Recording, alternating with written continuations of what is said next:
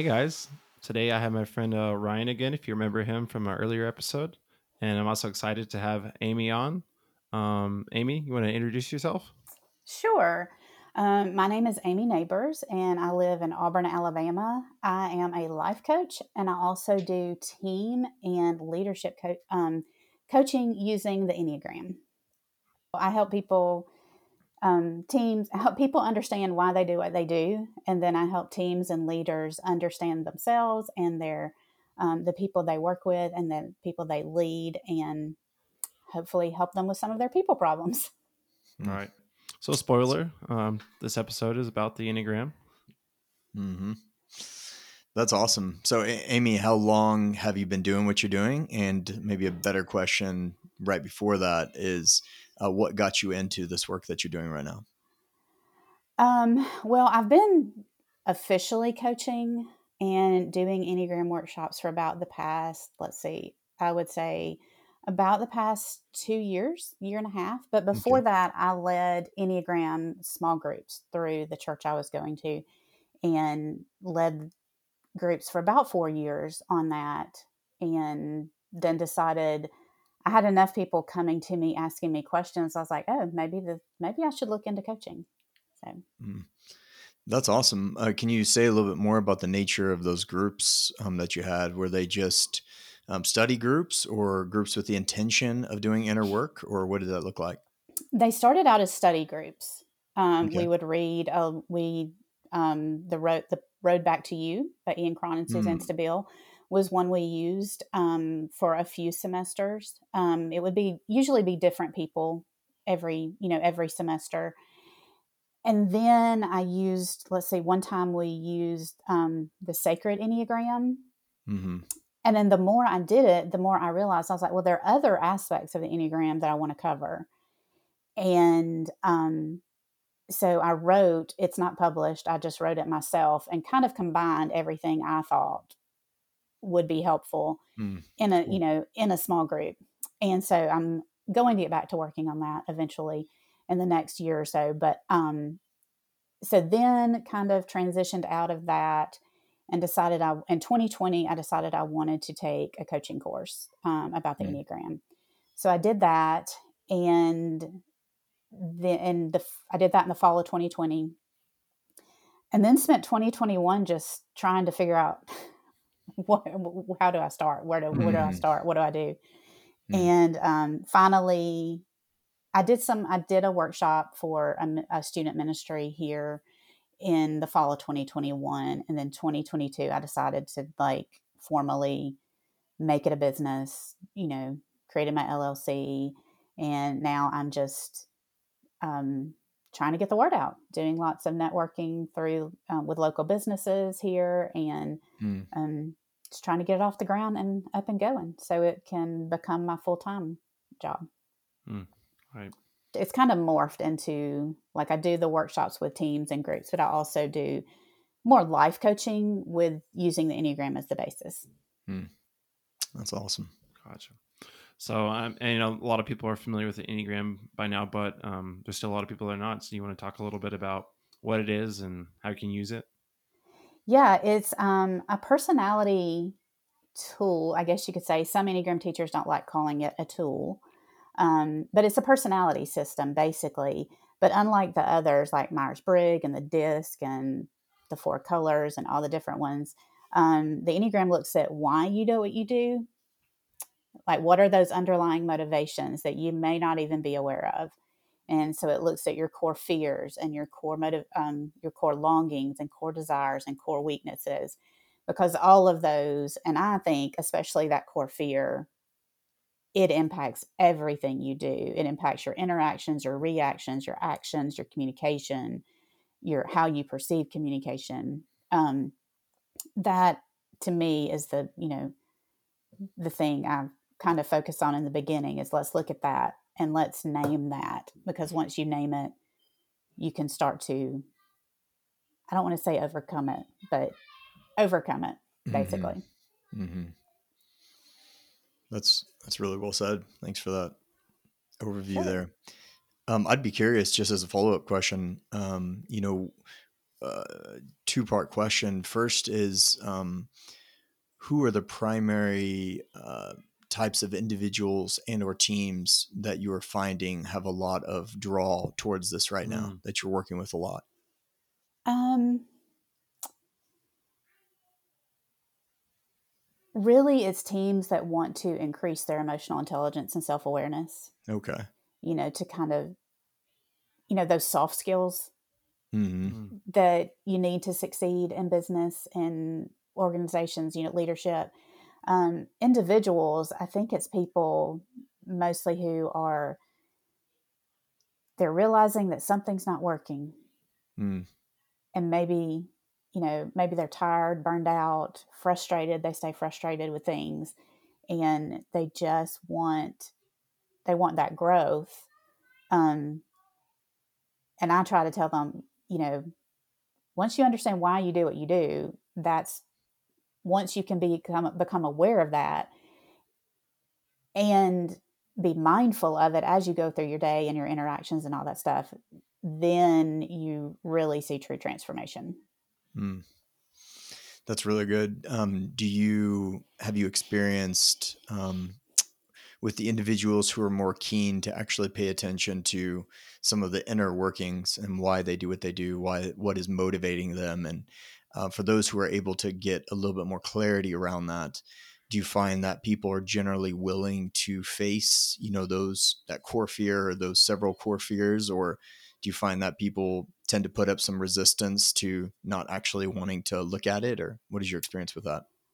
Um, it's funny. My friend Brandy and I were talking about this the other day when we were doing the small group. When we're doing the small groups, people want to they want to understand themselves. They want to know more about themselves. And then you have some when they come to that point where it's really doing the inner work, it's it's too much for them. Hmm. hmm and I say that without judgment. You know, we Yeah, all yeah, come to no. a different point in our life. You know, I didn't get to that point till I was probably around 40. Hmm. You know, I was just on autopilot through life. And then stress and everything. And I was like, oh, um, the Enneagram really opened up. For me, it started with just wanting, like, I love personality things. I've always been a personality geek, you know, since Mm. college. And someone introduced me to the Myers Briggs. I was like, that is scary how that sounds like me. That's just, that's a little like they've been reading my mail. Um, and so, you know, but then life happened. I got married, had a kid, you know, just raising a family. And so it wasn't until the Enneagram I discovered the Enneagram that I was like, oh. And when I first discovered the Enneagram, I was like, oh, this is interesting. Yeah, that says that about me. Yeah, sure, it makes me cringe when I really think about my shadow side. And I'm an Enneagram one. So when I'm not in a healthy Mhm. place, I can become very judgmental and very critical. Um, and it was, it was like God's way of leading me to um, inner work and con- the contemplative path very slowly. and so, like, I read about the Enneagram for a few years. And then when I got to the point, I was like, I see how it shows me how I can be at my healthiest self, but why can't I get there? Hmm. Why can't I get there? I'm aware of Mm. this, I'm aware why I'm doing it. But the harder I try, the more I fall into my shadow side. And that's when um, contemplative practices, you know, it was like he was just waiting for me to ask that question. He was like, Here, I'm going to show you some things. And so, um, started learning about contemplative practices and started incorporating some of those. And that's where I saw the true transformation, you know, and not that, not that I'm completely up here and at that level. You know, we all go through our average or healthy or unhealthy ladder about with our enneagram type within you know we can do it within you know five minutes sometimes and so um but it, it really led me to the to the contemplative practices that have really just brought more peace just brought more inner peace and not that every day is completely peaceful with you know and me being able to be present and have that inner peace. But for the most part, that's that's what it eventually brought me, and I'm so thankful. Mm, yeah, that's great. Um, I want to get back to the contemplative practices, but I was just curious: Do you find that certain enneagram uh, number types gravitate towards the enneagram, and then some are like, or personality tests in general, and then some not as much? Oh, that's a good question. I'm sure others who have been doing this longer than I have see that. Um, I can see where some some types have to really hit rock bottom hmm before they really really like okay hey maybe this is what i need to look at and wake up to Right, right. Um, one thing I love about the Enneagram in general, compared to some of the other personality tests, is it's more dynamic. Um, in that, you know, like you already referenced, you know, when you're healthy, you gravitate towards more um, this other personality type, and when you're unhealthy, um, a different personality type. And then also, you know, um, I think that good Enneagram teachers say that it's not just about being your your personality type, but about learning other types and incorporating the positive things about them um, to help you grow so that you can um, be more integrated, more whole, and also um, to help you understand some other personality types that may uh, trigger you and yes uh, do that inner work and, and figuring out why they trigger you. And then, you know, likewise, understanding their positive sides and being able to appreciate them more.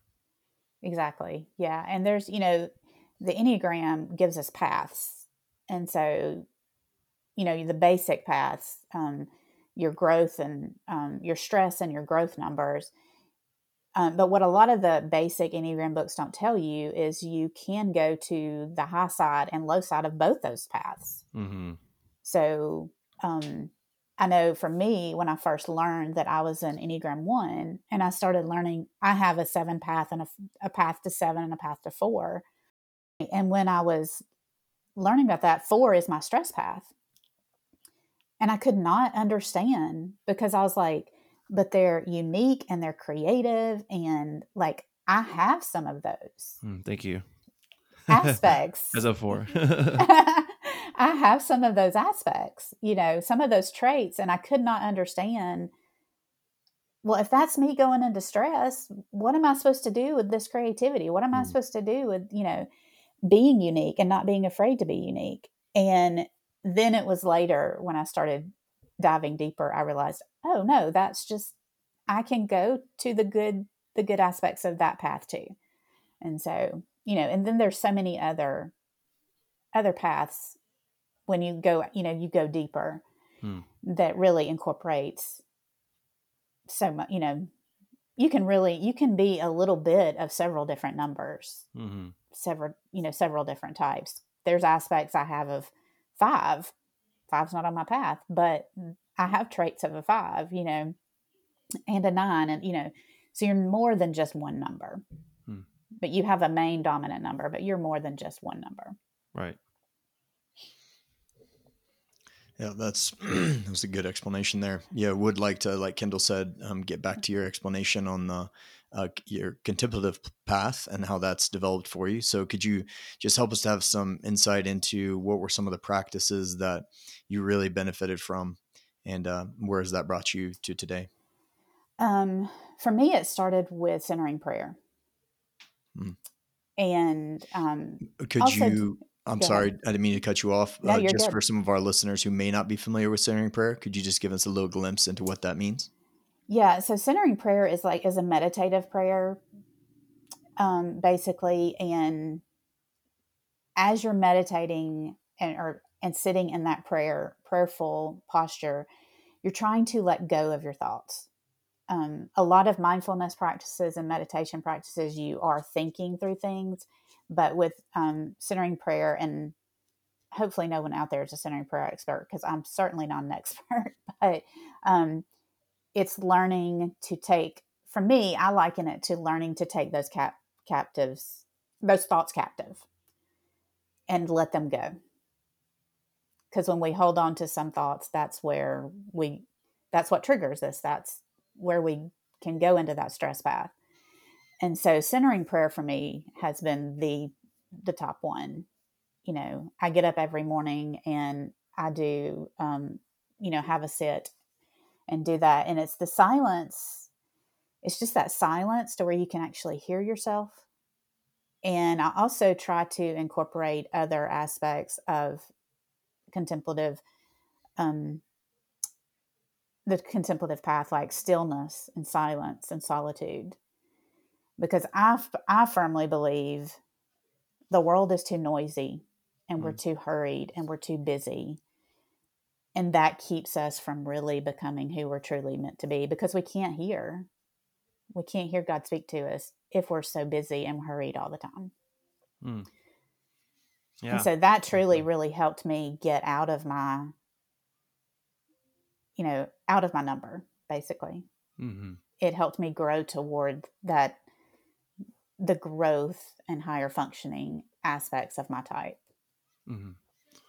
That's that's funny. Um, I was just thinking back to my own path. Um, I think I learned meditation a couple years before I found the Enneagram, and so it was kind of a reverse in that um, that um, meditation helped me get in my body and slow down so then I could start that introspection and really see myself and see my patterns and um, really start to be able to benefit from the Enneagram and be able to uh, examine myself without running away from it. right. Yeah. And that, you know, and that's the great thing about it is when you do find time for meditation and whether it's through centering, centering prayer or whatever type of meditation you want to do, it does help you connect all three centers hmm. of your body. You know, and as a four, you're in the heart triad. Mm-hmm. You know, um, I'm in the gut triad, and so I I'm I overthink things. It's not that I'm I'm thinking repressed as a one, so it helps balance. I don't like the word you. I don't like to use the word balance because um, I think balance is a myth. I think it brings harmony to all your mm. centers. It helps you bring harmony to all three of your intelligence centers. Right. Do you want to go into the three centers a little bit more and kind of explain them for the audience? Yeah. So eight, nines, and ones are in the um, instinct or gut intelligence center triad. We tend to like we'll say like well my gut tells me this is what i should do like i don't know but i just know mm-hmm. those are that's kind of what you'll get from eight, nines, and ones. And then twos, threes, and fours are in the heart or feeling intelligence center triad. And um, they're always, you know, their first thing is probably, well, I feel that it's this way, you know.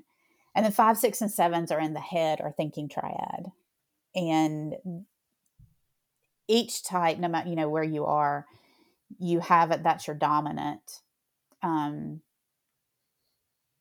but then you also have a repressed. Hmm. You have a dominant, a secondary, and a repressed. Now, we could get into the weeds a little bit because one number in each triad is repressed in their dominant type. That hmm. may go a little deeper than we want to go with this. But they take in with that intelligence center, but they don't react or process with that intelligence center. Hmm. That's actually, I was actually about to ask that because um, my experience, especially with the eight, nines, and ones, is that uh, nines are dominantly repressed in their ability yes. to instinctually feel. Would that be accurate? Yes, yes. Nines, nines are, even though gut instinct is their dominant, it is also their repressed. Hmm. And then threes, even though feeling yeah, sure. is their dominant, it's their repressed. And for sixes, sixes it's their yeah. dominant um, thinking is their dominant, but it's repressed. Yeah. Yeah, and that's so, actually really helpful. I mean, for any of any of the audience or anybody who's thought about that at all or knows anybody that leads from any one of those dominant types, that's pretty easy to to see. Yeah. And it's pretty yeah, interesting. You, you take you take information in, mm-hmm. you know, with that intelligence center, but you don't process or react mm-hmm. using that dominant center. Hmm. And so, so then it becomes your repressed. Hmm. So, how do you help um, someone? And let's just use these examples since we've used them, um, either the nine or the three or the six. um, you know, if you're working with somebody, um, helping them to see the ways in which this plays out for them, um, how do you help them to be able to bring online the other uh, intelligence centers and to be aware of maybe um, some of the reasons and or avenues by which they have chosen to repress that or not utilize it um, to its full capacity? How do you help somebody walk through that? Um, that's where we look at stances. And Suzanne Stabile teaches about stances a lot um, mm-hmm. and stance work and that's recognizing your repressed you know your repressed center and working to bring that repressed center up and doing that through contemplative practices, you know, um, and you know, three types are are um, so the stances you're either assertive. There's three numbers that are assertive. There's three numbers that are um, dutiful. So they, you know, the assertive numbers they move against people to get their needs met. The dutiful people they work they try to work with people to get their needs met, and then you have mm-hmm. the withdrawing, and they withdraw to try to get mm. their needs met. And so it's knowing your stance and knowing how you're interacting with people and how you move about in the world is very helpful because then you can recognize it, you know. And so um, ones, twos, and sixes are thinking repressed. It's not that we're not thinking, we're always thinking, but it's unproductive thinking. Mm. Um, let's see, I'm trying to think, I don't have them right in front of me. Um, nines, fives, and fours are withdrawing. They withdraw. These need to help. They are um, instinct repressed. So they have to figure, they have to find ways to connect with their body to bring that mm. instinct, that gut, the body center up. And a lot of times with those types, it's really good to do movement, mindful movement. I know fives who enjoy yoga, um, other five, another five that enjoys Tai Chi and it really helps them connect with their body more. And then you have the assertive, which is seven, eights, and threes. And these are the very driven people. And these are feeling repressed. They have to work on being aware of their feelings and acknowledging those and not suppressing, not repressing them. And how to, sometimes they come across as unfeeling. And they have to work on bringing that feeling up and recognizing the feelings of others and not being afraid of their own feelings. Hmm.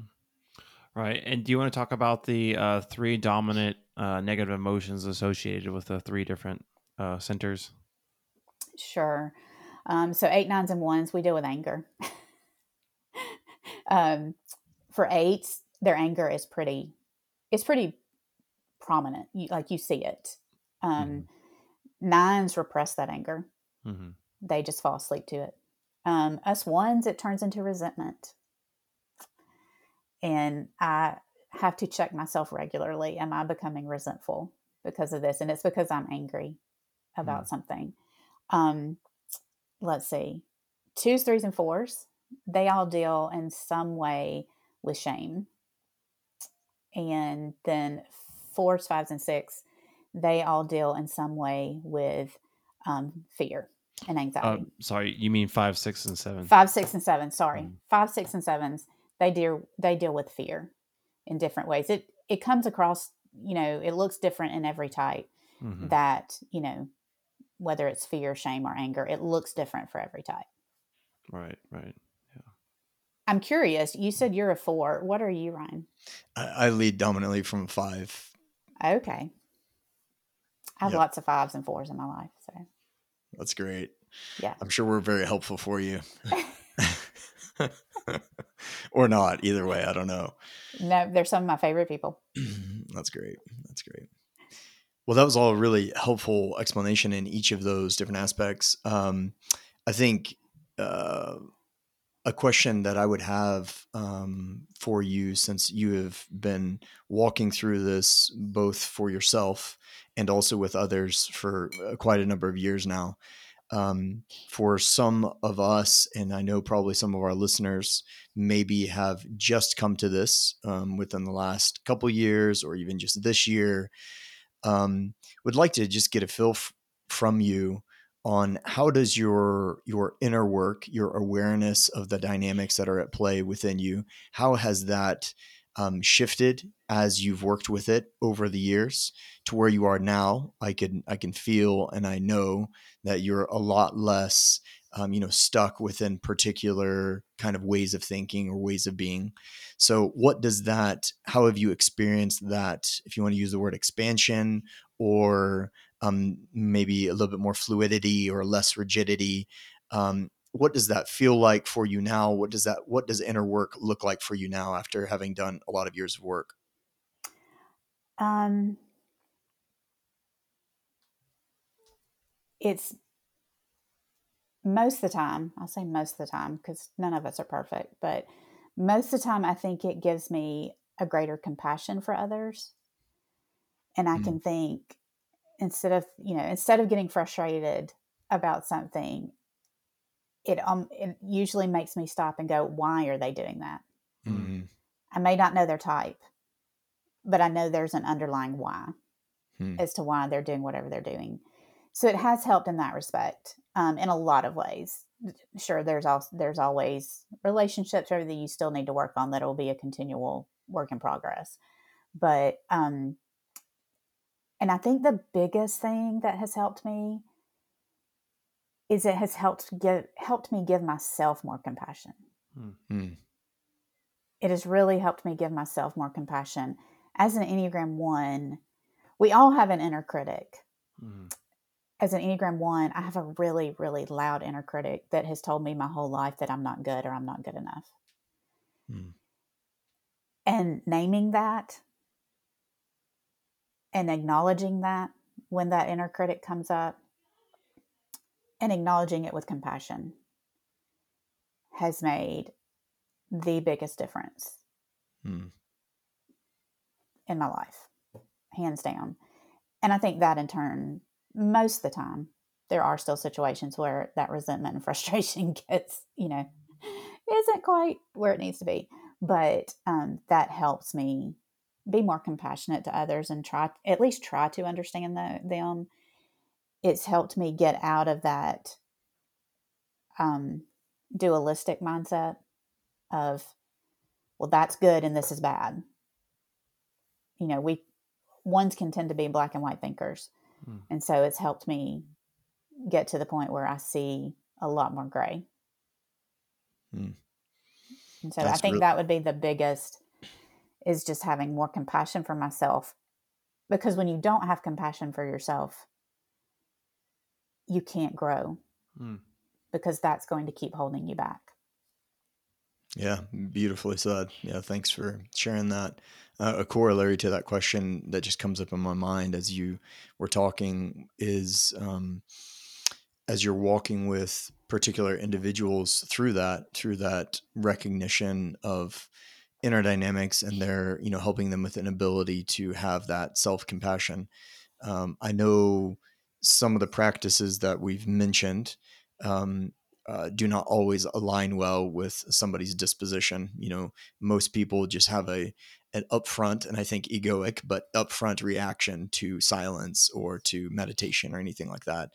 Um, have you found for somebody who um, perhaps need to, needs to get more in touch with with their instincts or their body and to, to pay attention to how they feel, even just in their body? Um, what types of practices have been helpful? Um, have you been able to work with people in that area that have been helpful? I think it's important to figure out what works for you. Okay. You know, some people, you know, like I have one five friend who loves yoga. I have another five friend who despises yoga but loves Tai Chi. Hmm so it's really important to try you know give it some time mm-hmm. you know don't just try it once and quit mm-hmm. but that's also that's also part of the process is learning when you need to instead of going with well i just don't want to do this you know that that back part of your brain you know the reptilian part of your brain doesn't want to work it just wants to be on autopilot mm-hmm. so you really have to engage your prefrontal you know part of your brain that is the higher thinking and do the hard work. Hmm. It's not, and not that, you know, some people may not like centering prayer, but they may enjoy Lectio Divina, or they may get more out of the prayer of examen at night, or just, you know, examining the, their day at the end, end of the day. And it doesn't even have to be religious, you know, in any way. It's just being mindful and taking that time. And I'm kind of part of um, my coaching and that my coach that I work with has helped me pull out is I'm a bit of a rebel. Like you knowing me, you wouldn't think that. But I think people need to slow down Hmm. and take time. Um, now, some people, I just, I think the world is spinning so fast and we're inundated with noise, whether it's from TV or podcast or the radio or, you know, whatever. We have to find time or we can't know ourselves. We can't know ourselves if we're constantly inundated with noise. And so my coach likes to tell me, you're a rebel. You you want people to be countercultural Hmm. and do the hard things. And I you know, and that's that's part of what I coach on. It's like how what do we need to what do you need to say no to? What in culture is you know that makes you think you need to do this or this or this? While those things can all be good, they're not bad.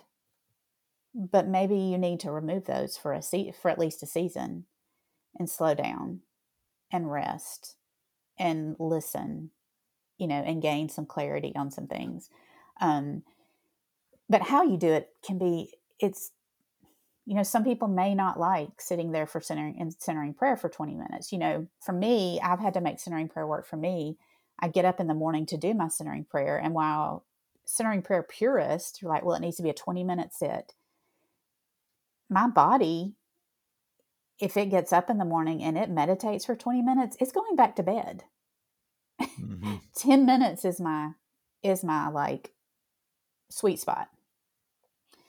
And while i would love to sit there for 20 minutes it just brings me into such a calm state that i just feel like going back to bed. So that's not helpful when i need to be getting about my day. And so i think it's finding what works for you and what works for you and finding that stillness and that silence and that solitude. That's going to look different for everybody. And you know in my coaching i i share with them i give them the options i walk you know listen to them what works for them and then encourage them to try different things. Like let's try this for a week. Let's try this for a week. What works for you? Mhm. and just finding those ways to incorporate the silence stillness and solitude in ways that work for you. Mm. Right. I think um I think now we mentioned some movement based like yoga, tai chi and some um you know silent meditation stuff like that.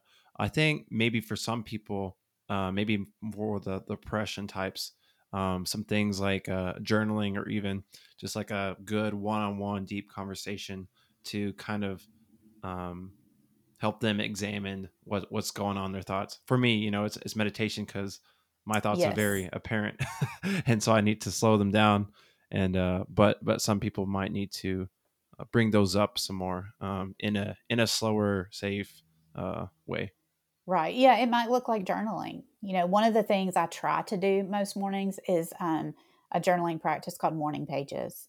And it's just writing, again, the person who created this said three pages of longhand. Some mornings I can only get in one. And so, you know, but journaling longhand works for a lot of people. It doesn't work for other people, but that's a good practice. Um, and different types need, you know, eights, nines, and ones, we need stillness more hmm because we're in that doing, that gut, that instinct we're used to doing.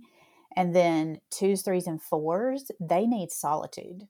hmm They need to practice solitude um, because they, that shame emotion that is dominant with them is often image based right in different ways. And so they need to remove the temptation to be putting forth an image.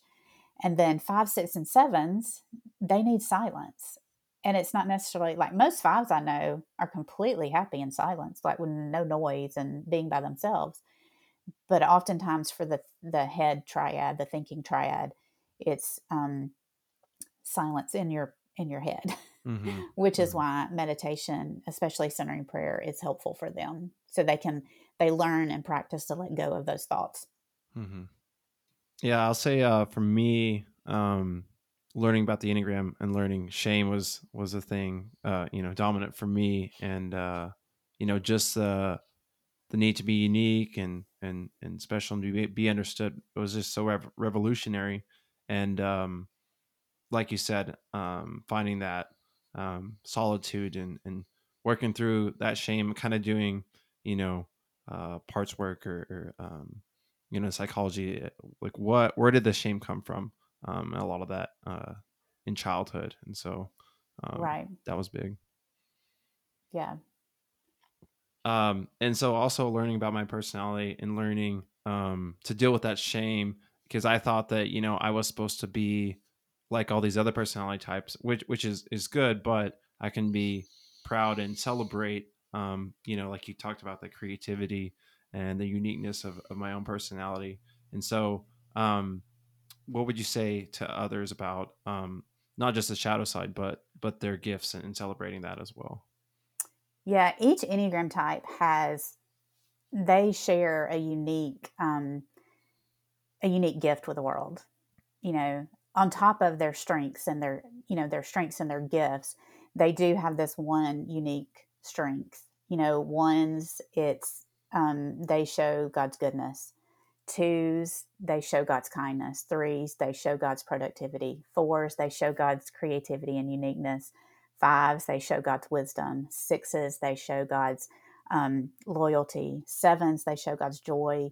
Eights they show god's strength. And nines they show god's peace and so each type has this beautiful gift that they can share with the world. And what I like to lead people through is also looking at their spiritual gifts and their strengths. Like, what are those? And that, you know, that strength of their type will come through and however they, you know, however they use their strengths and their gifts. And, you know, maybe someone has the gift of hospitality and, and they're a two. And that is because they are you know they have open hearts and uh, open their homes and but especially the open heart they are able to share with people that kindness that god's given them to share with the world. And so each type has something like that. They you know we each have a strength and we all have spiritual gifts.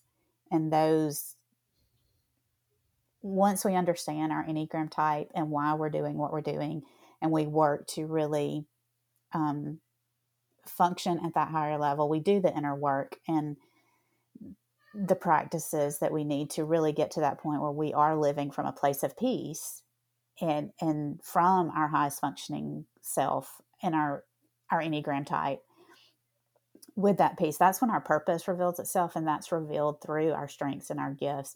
And that's where we ultimately can share with the world that beautiful aspect of God's image that he that our enneagram type can serve people with. Yeah, that's amazing. I was just curious um, in coaching with your clients, do you find it more beneficial to focus and work on the shadow side first or their gifts first? The first thing we do is we we look at our the core fears. Mm-hmm. So more of that shadow side because you have to name it. Mm. You have to name it because um, when you name it, it starts losing its power. Mm-hmm. And it's not that, you know, um, who's it, Carl Jung? He talks about the shadow side and you can't get rid of it. It's there. And so, but naming it and recognizing it and not acknowledging it, um, it starts to lose its power over you. And mm-hmm. so that's what we start with first. And I'm always very careful to, I want to encourage people so while in the beginning, it's kind of like cringeworthy, like, oh, that's really me. But I always try to remind them, hey, this is the gift you bring to the world. With your Enneagram type, this is the gift you bring to the world. So it's easy to really focus on the negative, you know, shadow side part of it. But um, so we start with that. That's where I start because I feel like that once you own that, it empowers you. Once you name that, it empowers you to really move into your gifts and strengths. Hmm. Yeah, that's that's really well said, and that part of my experience with it myself and with other people also is that um, the gift in a way appears to emerge i mean like a diamond from the coal and the darkness of the the shadow side doesn't it um, because i mean think about you know uh, several twos that i know my wife included um, you know incredibly good at hospitality and at thinking of what other people need and of yes. moving to help help them even before they need it etc now you know the the challenge is of course sometimes uh, when it's not known when it's not named as you said um, it can be from a motivation that is not quite as healthy as one might want it to be um, but still their ability to show up in that way is amazing and it almost feels that for each of these gifts that they they become more powerful um, when they lose their uh, the the the the motivation that is in the wrong direction. Um, when they're able to operate from a place of fullness, they become even more powerful than they were before. Um, but I like, as you said, to begin with naming um, the ways in which it's a little bit more complicated than some people think, um, because part of my experience has been um, people, I think, generally just by way of a disassociative kind of defense mechanism, um, tend to say, "No, I'm I'm really good at all these things because I've chosen to be, and I'm I'm whatever, you know." And um, and then maybe these other things, or I have some unhealthy motivations over here. That's fine, but to be able to see the way in which they've all worked together the whole time, and that one has flowed from the other, or rather that they've just been in, entangled for a long time and to be able to untangle them like you said by naming them and to be able to see the gift that emerges from that that's it's really beautiful yeah i think you said it very well i think that's a really i, I may steal that from you like it's entangled. That's a really good a really good visual of it it is you know they can become entangled especially when we're, we're you know like for twos um and i have a two wing so i do have some of those aspects sometimes um those characteristics sometimes is what's the motivation behind me helping?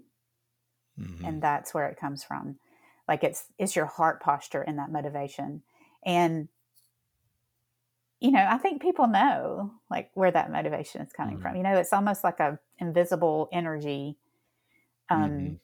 that is there and so they know when your you know people know when your motivation's not not from an altruistic heart stance, basically, mm-hmm. is, is what I would kind of how I would put it. But yeah, exactly. But I like that word entangled. That's a really good description description mm-hmm. of it. Right. And, mm-hmm. um, you know, you talked about how, uh, you know, before people might do the inner work or, or know about personality tests, they would just assume that they have altruistic motives. Um, flip side, some people might, um, just think that you know like like fours you know or, or or my triad be immersed in shame and just think that um, we're working from the opposite from you know negative There's not uh, anything good about us exactly yeah. exactly so yeah it's true. just recognizing the patterns in, in, both the the good and bad and finding that um the balance right and i think that's one thing that enneagram has helped me is with my um, knowing where my worth comes from. Like before I discovered the Enneagram, you know, and that inner critic that tells me I'm not good enough or I'm not good, that really affected my self worth mm. and knowing where my worth came from because I thought it, in that, living out of that fear, out of my core fear, I was like, well, I'm not, I'm not worthy of doing that. I'm not, I'm not good enough to do that and that has really drive you know the self-compassion part and knowing that has really helped me know that my worth i am worthy just because i exist not because of what i do or you know i'm worthy just because i am not because of what i do or what i accomplish or all those things and so it also does help you in that respect and it can really help you in your mindset hmm. right yeah that's really well said and I'll say just um, the enneagram. You know, I, I would say that uh, you know God created us, and so we're all um, parts of God, and and and display elements of who He is. So um, learning about the enneagram in general has helped me learn more about God, and um, you can say the diversity of who God is, uh, or just knowing Him better through through people and their different personalities and and uh, just a a bigger, more whole perspective. Yeah, that's beautiful. It it kind of and it does help you take God out of the box because Mm-hmm. you kind of some you know I think before you realize it, you're thinking, well, I think this, so God must think that. Mm-hmm. it's like that's very egotistical, but you know, um, we really get a clearer picture of who God really is. hmm Um, by the same token, or on the reverse side, um, do you work with many individuals um, who don't have a, or by their by their own words, they don't have a spiritual um, inclination or way of thinking? Um, certainly not religious. Um, maybe identify more like on the agnostic or atheistic uh, spectrum. Um, how would you, if you have, um, how would you help um, those individuals to articulate or to be aware of the intrinsic value and worth that they have. Yeah, I have a couple of people that I've. Um, one, I don't. Uh, I know her, and we work together because I have an, another job on top of my coaching, um, and she is. She considers herself agnostic, um, but she's very into learning about herself and learning about the enneagram and learning how she can grow spiritually. Hmm. Um, she's just not religious Mhm. um, and another person who is not religious. And so I think it's the same. You know, um, for me, I would probably not phrase things a certain way, you know, to respect their their opinions Mhm. and their viewpoints. But we're all we're all humans, and it works for us whether whether we're religious or not. I don't consider myself religious, um, definitely, but I definitely am spiritual, Mhm. and so you know I don't find that I'm not dogmatic about stuff. So I find that that helps Right. a lot. Yeah. You know, whether they look at it as God or the universe or however they look at it, um, it resonates with them still. All right. Uh, and going back to that, the word dogmatic, while, while we were talking about all this, I was just thinking about um, kind of how uh, the word sin in religion has been a little hijacked, I would say. And um, the Enneagram just helps you get a less dogmatic perspective and then not just like, oh, hey, someone is sinning and they need to repent. It's a little more like, okay, what is what is their personality? What is their patterns? Where is this coming from? And um, not just like they're intentionally just trying to be evil you could say but hey this is a pattern that they they go to based on their personality based on you know maybe the, their past and the traumas and stuff like that and so how can we look at this more deeply and um how can we help help them or um or understand them better and give them more empathy and stuff like that Yeah. When you understand why, I mean, to me, it's going back to why. Why are they doing that? mm-hmm. And not just, well, they're doing this and it's wrong. Yeah, sure, it may be wrong, but you're not going to get them to change Mm-hmm. just by telling them that. right you know you're not going to get them to change by beating them over the head with you know a bat telling them they're wrong or that what they're doing is wrong but if you can have more sympathy and compassion for them and understand why understand and they may not even understand their why they may need to you know do the work to understand their why you know and that's not to say that sometimes it's not especially if you have to deal with people like that on a regular basis. It's not necessarily easy, but that's where I think being very present and mindful of that can help. Mm, Yeah, that's well said. that makes me think, um, you know, one of the patterns just in general that I've noticed um, with a few, I won't say clients, more like friends um, who consider themselves to be atheists. Um, and with complete appreciation and respect for them and who they are and, and what they do um, in the world, one of the things I've noticed is that um, they, on the whole, or I'll speak for these two friends, um, these two friends, on the whole, um, tend to root themselves, um, who they think they are, um, in alignment with um, their their strengths, um, what they see as strengths, and they I think have have experienced a lot more. Um, what's the word I'm looking for? Angst around recognizing that maybe the gifts are not as through and through clearly denoting the positives about them as they thought um, for for the exact reasons as the conversation we just had as it relates to um, how some of the motivations are slightly slightly more muddled than I think we we all thought they were.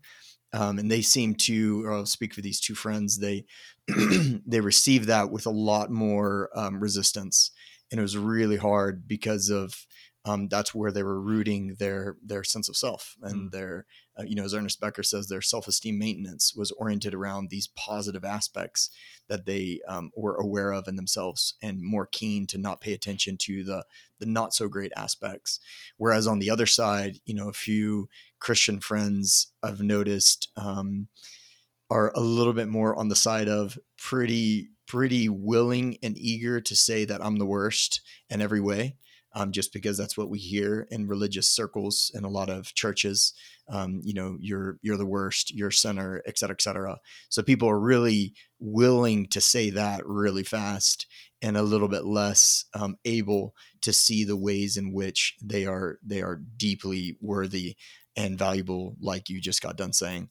Um, I find those both of those ditches to be interesting mm-hmm. ditches to be in, and uh, it seems like some people need a little bit more of one thing mm-hmm. um, to help them mm, to bring them more into harmony and another another person needs a bit of the opposite which is very right. interesting yeah exactly yeah it, re- it really does come back to that why and our worth where mm-hmm. are we mm-hmm. basing our worth and if we're basing our worth out of the fear our core mm-hmm. fear you know that's then we don't have that we don't know where our true worth comes from. Mm-hmm. Yeah, that's it. And you have a hard time being willing to look at it and being willing to to integrate and to move forward. Yeah, that's right. And a lot of times that's overcoming things we have been told mm. our entire life. You know, um, depending on, you know, if you grew up in a certain denomination of church mm-hmm. that was based out of fear. You know, the message is, you know, the message was always based out of fear that's absolutely going to affect your worth and mm-hmm. how you view your worth. And so, yeah, mm-hmm. exactly. Yeah, well said. Thanks, sir. Yeah, that's great. Um, is there any uh, nuggets of wisdom you want to leave the audience with that we haven't covered? Um, I think the only thing I would say is it is um, it's slow work. Mm. You're not going to just learn about it and all of a sudden, boom, be, you know, be transformed. Mm-hmm. the transformation is slow work, but I think it is good work and I think it's holy work and it's absolutely worth doing. Mm.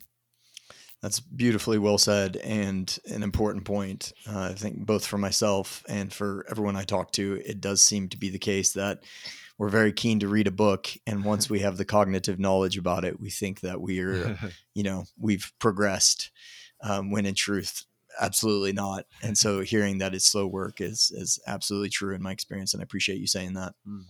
yeah it just you know it's slow work but it brings it brings peace and it brings purpose mm-hmm.